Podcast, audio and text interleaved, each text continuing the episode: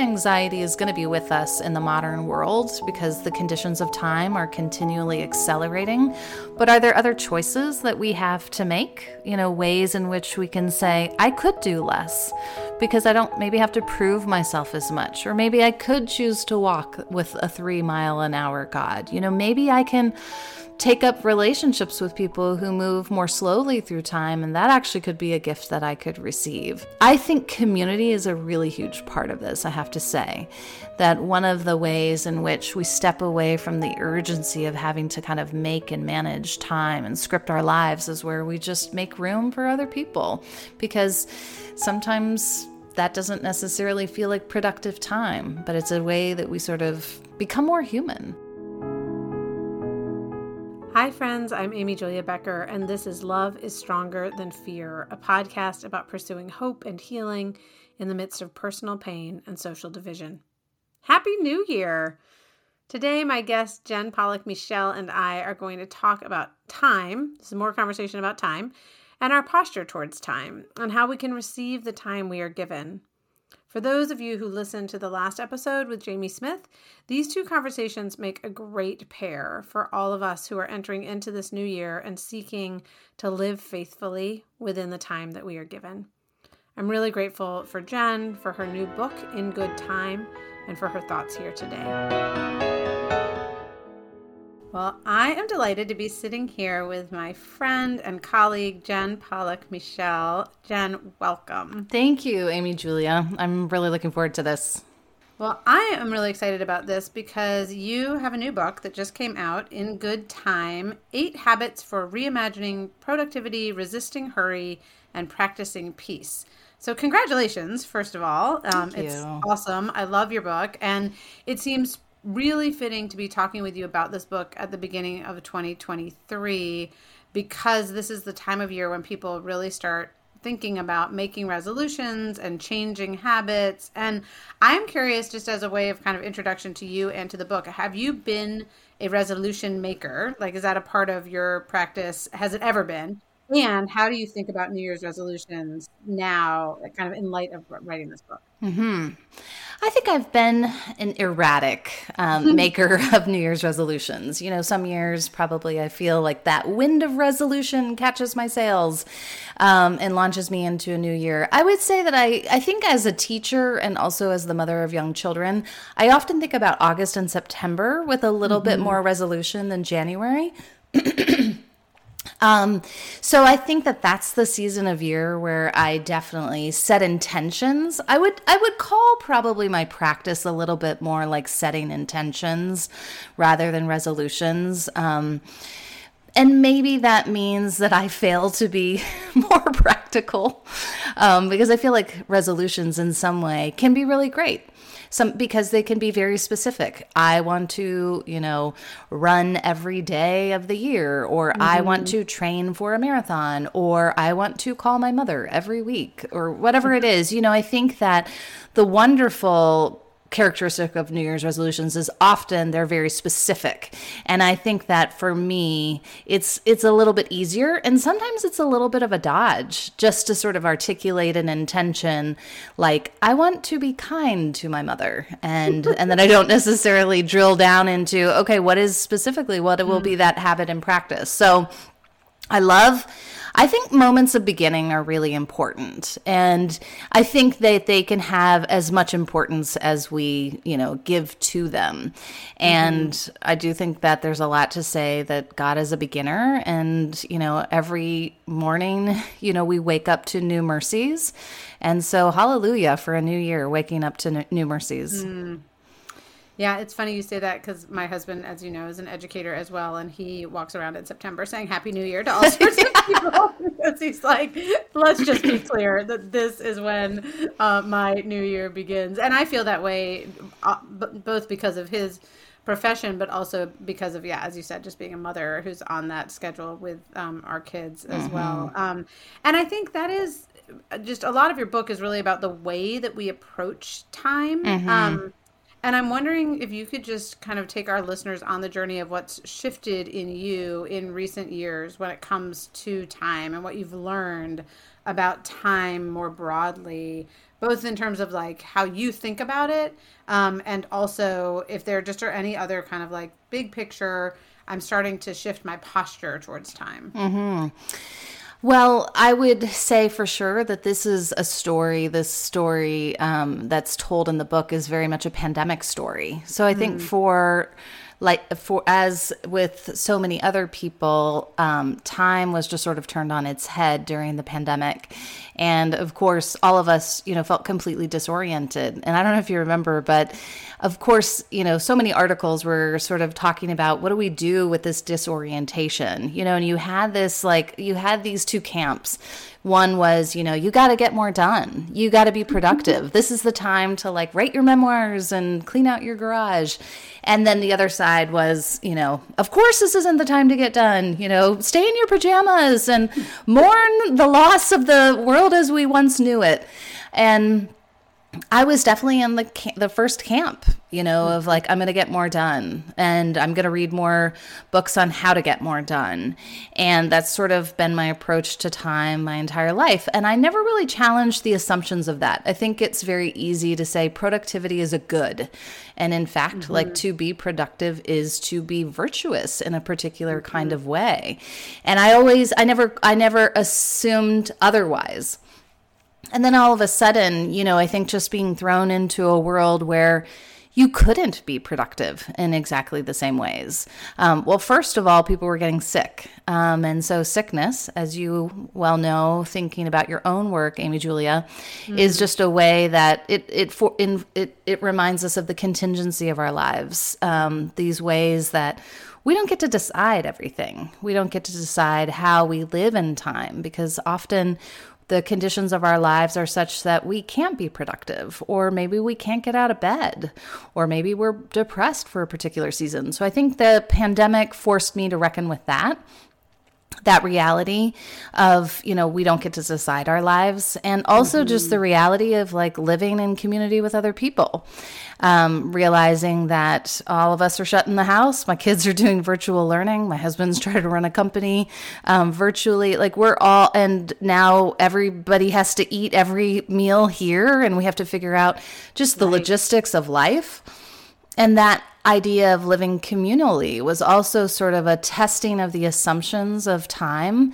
Productivity is really often an individualistic kind of goal. Like I've got my list, I've got my ambitions, and I'm charging hard after them. And so I would definitely say that it was for me, the pandemic was for me a time to say, why am I approaching time this way? And it really wasn't a cerebral exercise. It was very much like, I am so anxious about time. I got to figure out what this is about. And what happened just very briefly is I think two important practices during the pandemic. One was to start praying the hours. Now, I don't think that this is a magical solution to time anxiety, but for me, just the practice of praying in the morning, praying at lunchtime, praying at dinner, praying before bed. It just started to interrupt the urgency that I felt about all my own lists and to-dos. And I think the second practice was journaling. I just, because of course I was reading all the articles about the things I was supposed to be doing, somebody told me I needed to be, keeping a plague journal. And so that journal became like hundreds of pages. I was writing a lot. And I started to notice a shift in those pages, that I wasn't just like trying to decide my life, trying to like, feel the weight of all the choices that I had to make so I could get things done and, make meaning. But I was starting to receive life a little bit more. I was just starting to pay attention to the ways that, things were happening around me that I didn't even decide. I was just receiving the days and the hours. And that started to shift for me to realize, maybe time isn't mine to manage. Time is mine to receive. Yeah, and I want to get back to that idea of receiving in a second. But before we do that, I just thought we maybe can do a few like definitions for listeners. So one is just when you say praying the hours, you gave a little hint at that in terms of like praying morning, noon, night, but will you just say a little bit more about what praying the hours means? Sure. Well, there's a wonderful introduction to Phyllis Tickle's book. She's got 3 volumes called The Divine Hours. And so she actually goes through a historical survey of, you know, how did this practice come to be? And she says really early Christians borrowed it from the Jews who prayed at particular times of day. And Christians took up that practice and often had that practice, you know, Jewish Christians did. Sure.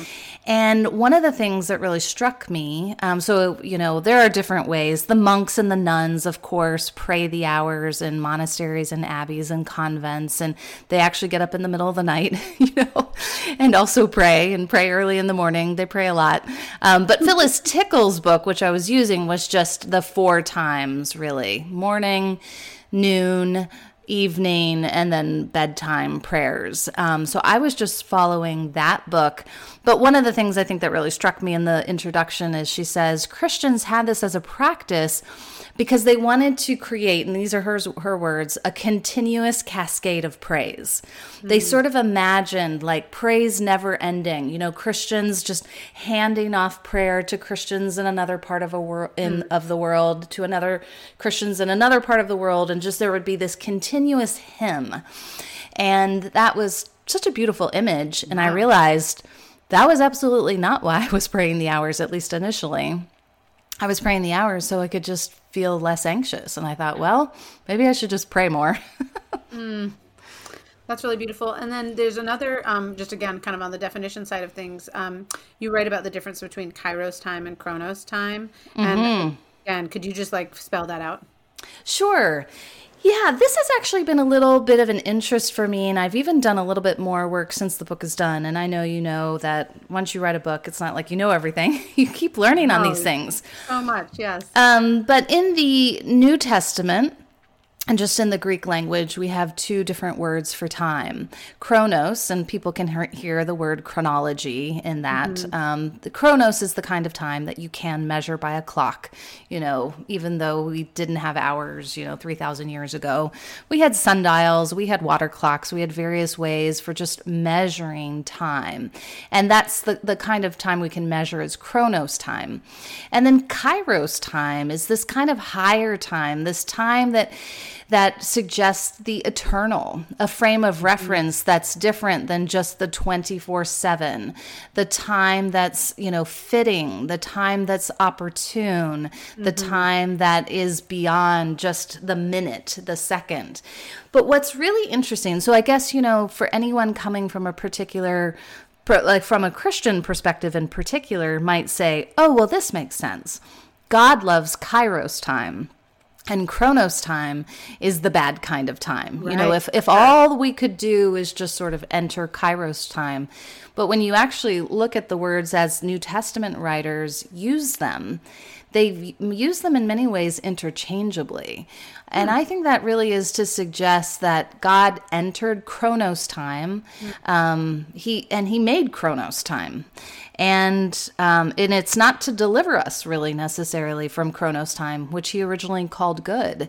But there certainly is a way that I think as 21st century people with absolutely no frame of reference for Kairos time, you know, we're so focused, singularly focused on Chronos time. These 2 words invite us to kind of, I guess, examine the story of time that we tell. And Kairos time says there's a story that's not just about your minutes, your hours, your days, your years. There's a story beyond that. Well, and so I'm curious, do you think that there's some sense of in that interchangeability of like Kairos time and infusing Chronos time when we are living in the presence of God, like experiencing the kingdom of God in our midst type of idea? Yeah.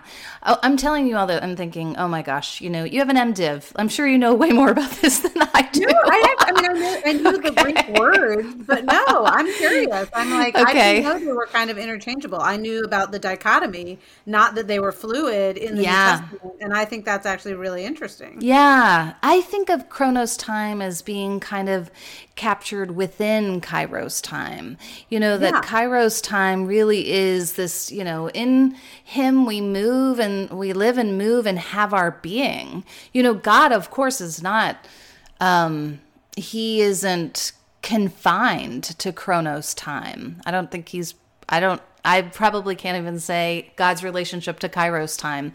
But I certainly think that, you know, in him, like in Kairos time, in this larger story that God is at work writing in the world, it's in that time that our own lives are unfolding in Chronos time. Mm-hmm. You know, so there are these, I do think it's a way that our, like the scales can kind of fall from our eyes, to use a, the Saul of Tarsus metaphor. Right. And we can start to see that suddenly this hour is not just this hour on my, you know, my Apple Watch.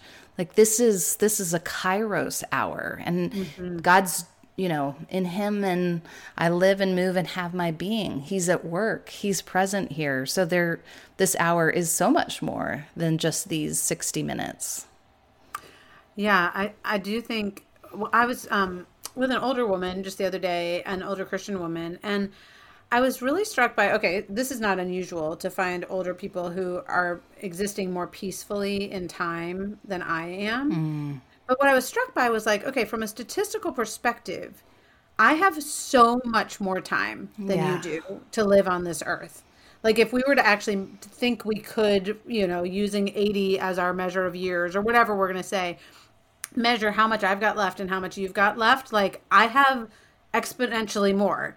And I am like rushing and anxious about not having enough, right? Mm. Like it just was this moment of really recognizing that my posture towards time is not like, does not accord with kind of reality when it comes to that sense of what you've been talking about, like the givenness of time. And I guess I have one more like kind of, I don't know, framework question, because you also have a little section that I think will be interesting to some listeners of this podcast, but about crypt time. Yeah. So again, could you just kind of define what that is, explain, and explain what that has to do with this conversation? Mm-hmm.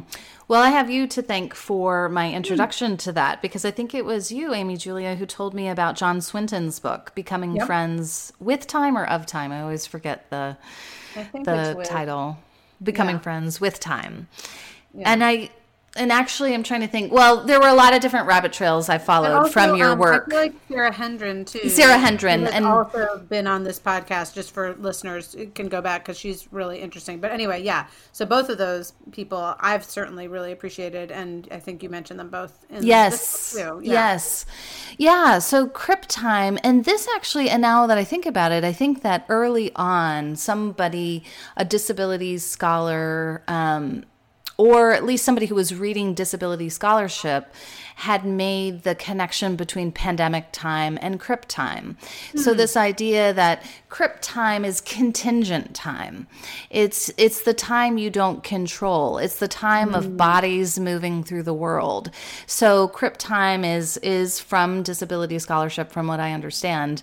And this idea that, you know, the time is the time that it takes. You know, it's not that a task isn't, you know, it's not 5 minutes, you know, objectively to, you know, or let's say 30 seconds to put on my shoes. Right. We might say it takes 30 seconds to put on your shoes. We accord kind of this objectivity to time, where it's like there's nothing objective about time at all, because as we move through the world in our various bodies, as they are abled and differently abled, we move, you know, at a relative pace, you know, to the abilities and capacities of our bodies. And that just seemed really important. You know, we were talking about a pandemic.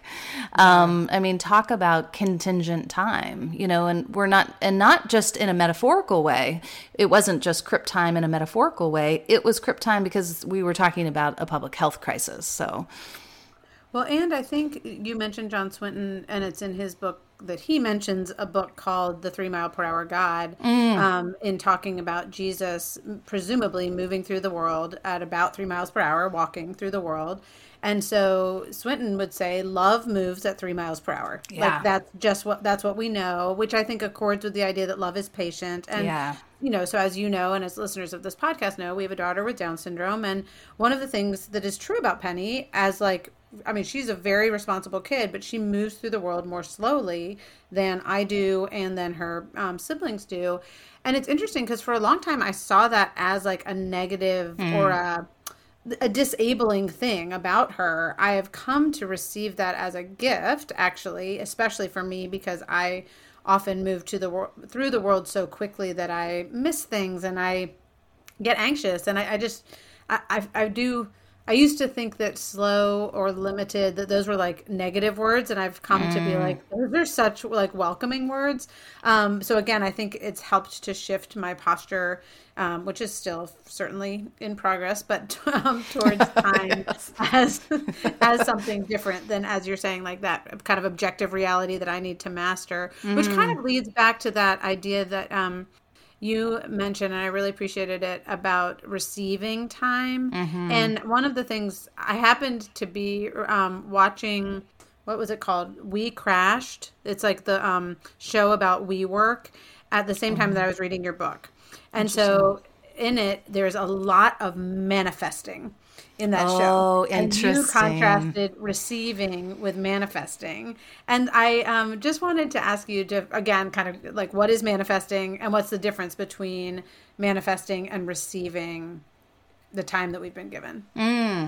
I had absolutely no clue what manifesting was until I had this conversation with somebody from my church who's quite a bit younger than me and, you know, a little bit more clued in, I guess, on the world, in the world. And so she was talking about how she had a new job and that she didn't manifest it and this opportunity. And I said, well, what is manifesting? What does that mean? And she said, you don't know what manifesting means? And so, you know, she gave me a brief explanation and then I looked it up later. And so manifesting is just this idea that, you know, you can attract good things to you from the universe with, by dint of your own kind of like focus and, like maybe it's you repeat affirmations 3 times in the morning and 6 times in the afternoon and 9 times before you go to bed. And maybe you write things on your mirror. And so but it really is, it's a reliance on the self. Is what I noticed. And I was kind of drawing that connection actually with time management too, which is also a lot of reliance on the self. Because when you talk about managing time, you know, a lot of these books are sort of channeling the heroism of like these things that you're going to do to wrestle an hour, you know, wrestle another minute from the day. And so there's this idea of relying on the self. And I thought, well, that is just like the anti-Christian posture. Yeah. I mean, first of all, like what time can I really manage? And of course I can like be more or less, you know, attentive, you know, as I work at the table, you know, we can talk about what it really looks like, I guess, to steward time. Although even that, I sort of shy away from using a word even like steward. But certainly I don't rely on myself to attract good things to me. You know, like I'm really receiving my life. Mm-hmm. And there's a paradox here. I think there's this both and of a choosing that we are doing as Christians, because God has given us real responsibility and I think real freedom and the dignity of that. But, you know, ultimately I receive everything I have as a gift, you know, the ability to even have this conversation with you. Mm-hmm. You know, we have mouths that work and we're breathing air and we have computers and, you know, every inheritance behind us, you know, our families, our education, the people that have spiritually nurtured us. And so I want to back away from seeing my life as fully up to me, you know, mine to decide. First of all, you know, mine really to receive as a gift. Well, and that I do think there's a, you know, a relationship, I guess this is obvious, but between receiving and the idea of life like the givenness of life, like the, you know, the givenness of our bodies and our children and our relationships and times and places. And to your point, it doesn't mean we have no choices or no agency, but it's a kind of a, I guess it's a distortion of agency. Both what you were saying about the manifesting as well as the time management books can be a distortion of agency where it's really all coming down to my control as opposed to a sense of receiving. And I think that's particularly true when the what we are given seems to interrupt our individual goals or potential achievements or something. Yeah, that's right. At least that is, it feels like that has been true for me over the course of my life, that I have started to again really understand and be grateful for the givenness of life and the opportunity to receive what I'm given rather than kind of take or make what I want. And it does seem to me that in the scripture and kind of the story of God, you know, and God's love, there is this dichotomy between taking what we want and receiving what we are given.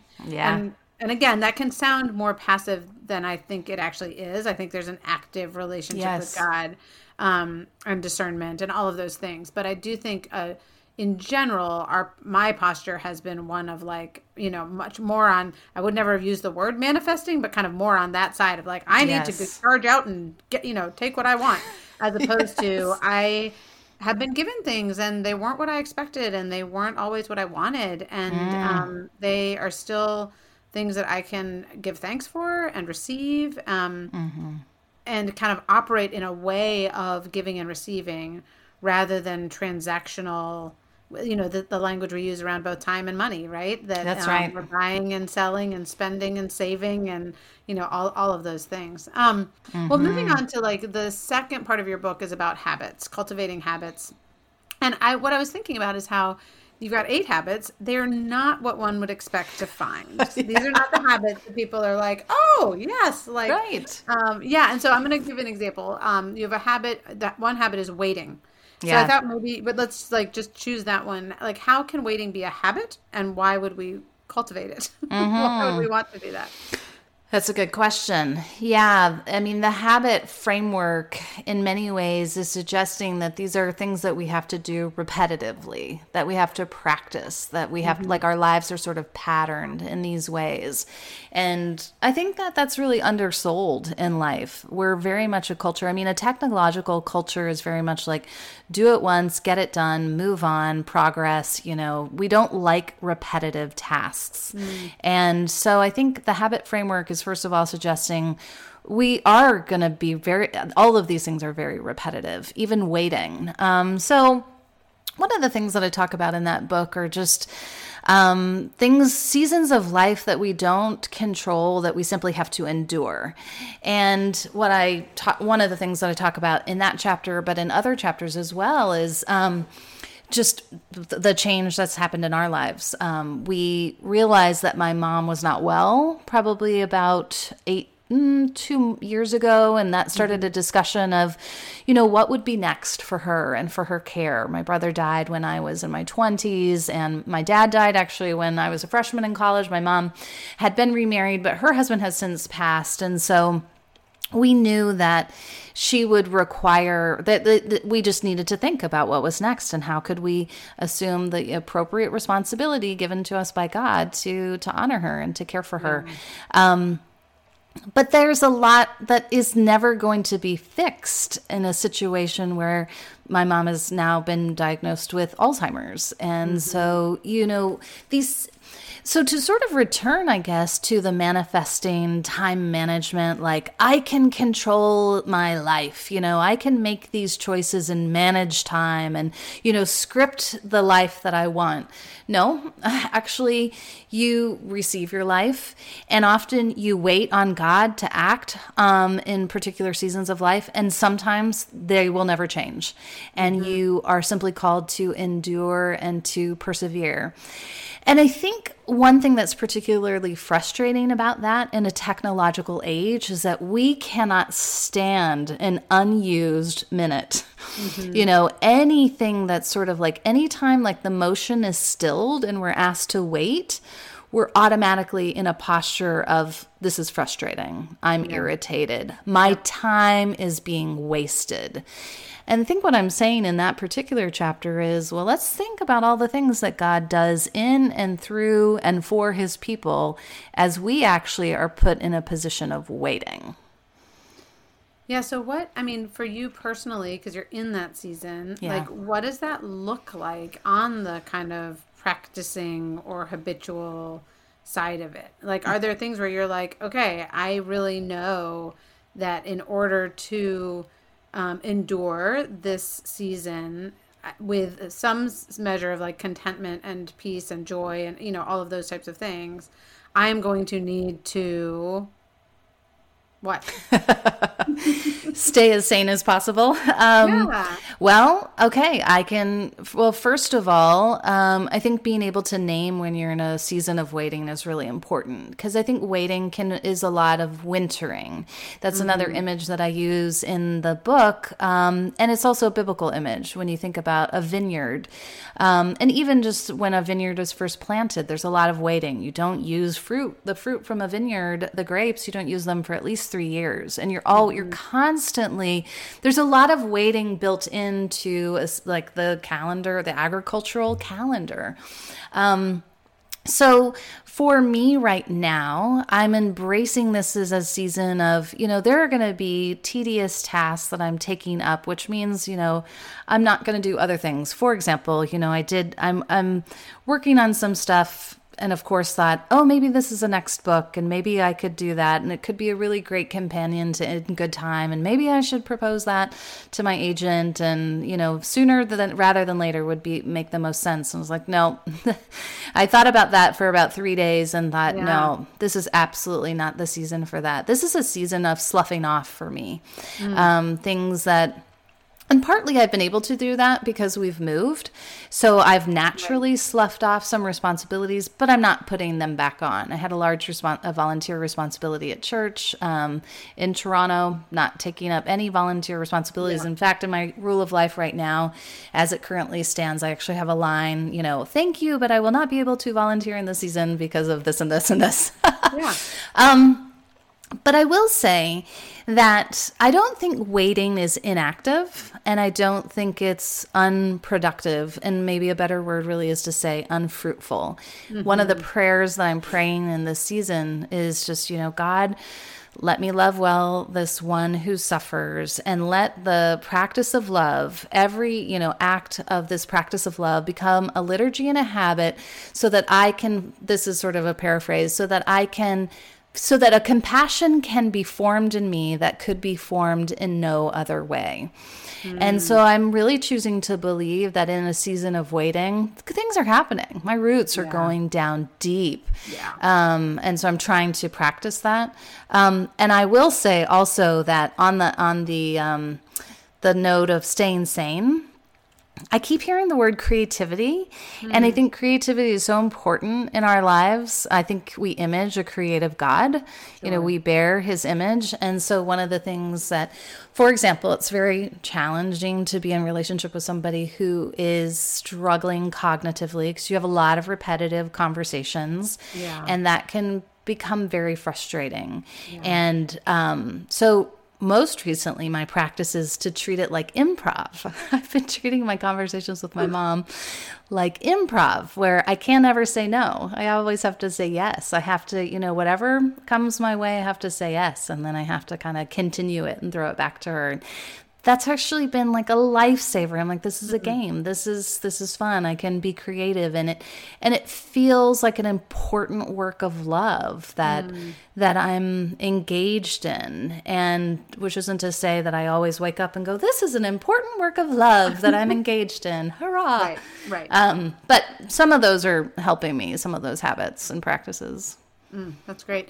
Well, and kind of, you mentioned having a rule of life, which is something else that comes up in the book. So I just was hoping you could explain, like, what is a rule of life and how is that different than like a time management system? You know, that's a great question. I've been working on this material to offer it in a workshop. And so I've kind of come to the language, and this is not just, you know, I didn't make up a rule of life. You know, this comes from the monks and the nuns who created community rules, really, for, you know, how do we live together in community under God, you know, understanding that our lives are offered in service to God and in honor to one another. How are we going to do this? And so Benedict, you know, comes out of the cave in the 5th century with a rule, and we've got, you know, all kinds of variations on that in various monastic communities.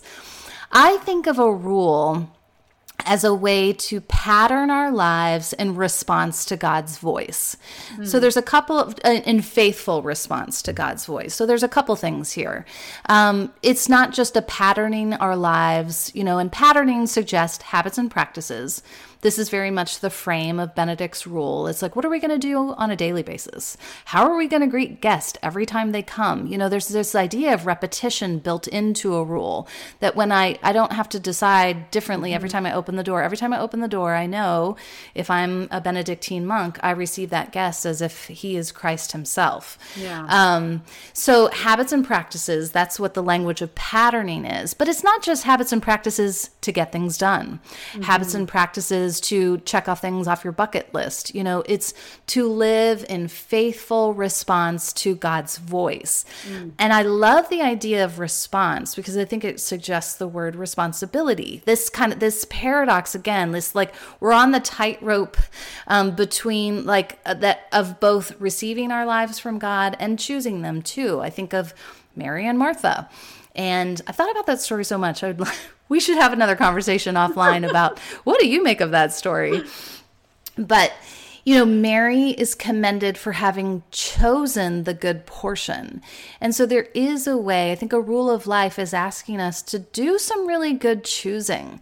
We all, and I think actually choosing is like one of the most important spiritual practices right now because we live in a world of like unending choice. And so if I'm living in response to God's voice, first of all, I'm really trying to name what are my vocational callings from God? What are the dimensions of this life that he's given to me? Mm-hmm. And then how can I faithfully live in response to his voice, which calls me into these things, this work of being a wife, a mother, a daughter, a writer, a friend, a neighbor, a citizen. This is the way how I conceive of my rule. Lots of people write their rules differently. Sometimes people write it according to time. You know, this is what I want to do on a daily basis and a weekly and monthly. Sometimes people think about it very generally. You know, with my material resources, I want to do this. With my time, you know, for me, I like to think about vocational roles and responsibilities because it allows me to just admit there's a diversity of things I think that God's called me to. And it's not about balancing them necessarily. I think that there are seasons of our lives where, you know, for one reason or another, one particular role or responsibility is sort of at the forefront. So I guess to sort of just rehearse that again, a rule of life is just a practice to help us think about how do we pattern our lives in faithful response to God's voice. That's beautiful. And I'm a faithful subscriber to your newsletter, so I know about the workshops that you've been preparing for quite some time. And I don't know whether, I think that'll already be in action by the time this podcast comes out in January. But if there are people who are listening to this and who are like, I want to know more about this rule of life thing, like obviously they can pick up In Good Time, but also is there anything else you want to point people towards? Yeah, that's a great question. I mean, so many other good resources that people are using out there. But I would say for me, I do think that this is a workshop that I'd like to continue to do, because I'm really excited about the material. And so people can contact me. I'm happy to, you know, offer it at a church, at a conference or something. And I would just say, stay tuned, because there probably will be that. I mean, who knows? I won't say what God has ahead, but you know, maybe there will be a book ahead, or just other material. I think that I do continue to write through Postscript, my Monday letters. Yeah, which are great, and I really appreciate. Well, we're kind of coming toward the end of our time, and I'm thinking once again about starting a new year, and these times of thinking about time, right? A little bit more specifically than we might on a day-to-day basis. And I'm wondering if there are people who are in that place of, I don't want to be overwhelmed and overtaken by time in the way that I feel like I have been in the past, right? Mm-hmm. Like, do you have any, I don't know, encouragement or, for lack of a better word, advice about just approaching a new year with a desire for maybe a new posture towards time? Is there anything that you might want to offer to people who are in that place? Mm-hmm. There are really kind of two, again, this is sort of a paradoxical frame, which you're probably not surprised about. But I think on the one hand, like, I think we can really believe time is plentiful. And I don't mean that in the way that time management, you know, experts would say, if you just get creative enough, you can do it all. No, it's not the time optimism of time management. It's just that time is plentiful. Like, our lives are short, but God's time is long. And it is a sort of return to the Kairos time of before the mountains were formed, you know, you are God, like you were and are and ever will be. And so sometimes just having habits and practices that cause us to remember the longer, the plenty of time, of God's time, can sort of take a little bit of the pressure off our lives. Mm. And then at the same time, time is scarce.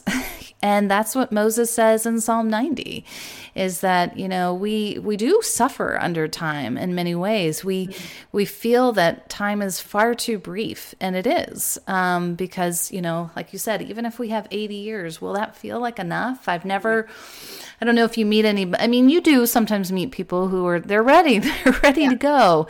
And that's amazing for their example. But I think we have to get realistic about time. I think some of us think that, you know, I just am forever going to be busy, and I'm going to have a list that's too long, and time's always going to be too short. Well, you know, time anxiety is going to be with us in the modern world because the conditions of time are continually accelerating. But are there other choices that we have to make? You know, ways in which we can say, I could do less, because I don't maybe have to prove myself as much, or maybe I could choose to walk with a 3-mile-an-hour God. You know, maybe I can take up relationships with people who move more slowly through time, and that actually could be a gift that I could receive. I think community is a really huge part of this, I have to say, that one of the ways in which we step away from the urgency of having to kind of make and manage time and script our lives is where we just make room for other people, because sometimes that doesn't necessarily feel like productive time, but it's a way that we sort of become more human, I would say. So those are a couple things. Time is plentiful and time is scarce. Well, and in both cases, there's both a potential for humility, and there's also, I think that brings us back to that idea of receiving what we are given, and hopefully with some measure of gratitude for it. Yeah. Mm-hmm. Well, I am grateful for you and for your new book and for the good work you're putting out into the world. So thank you so much for your time today, and for all that you're doing. Thank you, Amy Julia. Thanks, as always, for listening to this episode of Love is Stronger Than Fear. And again, I'd love to hear from you. So if there are thoughts, if there are questions, if you have suggestions for other people who might come on the podcast in the future, please reach out. My email is amyjuliabeckerwriter@gmail.com. Thanks also to Jake Hansen for editing this podcast, to Amber Beery, my social media coordinator, who does everything behind the scenes to make sure that everything happens. And finally, as you go into your day today, I hope you will carry with you the peace that comes from believing that love is stronger than fear.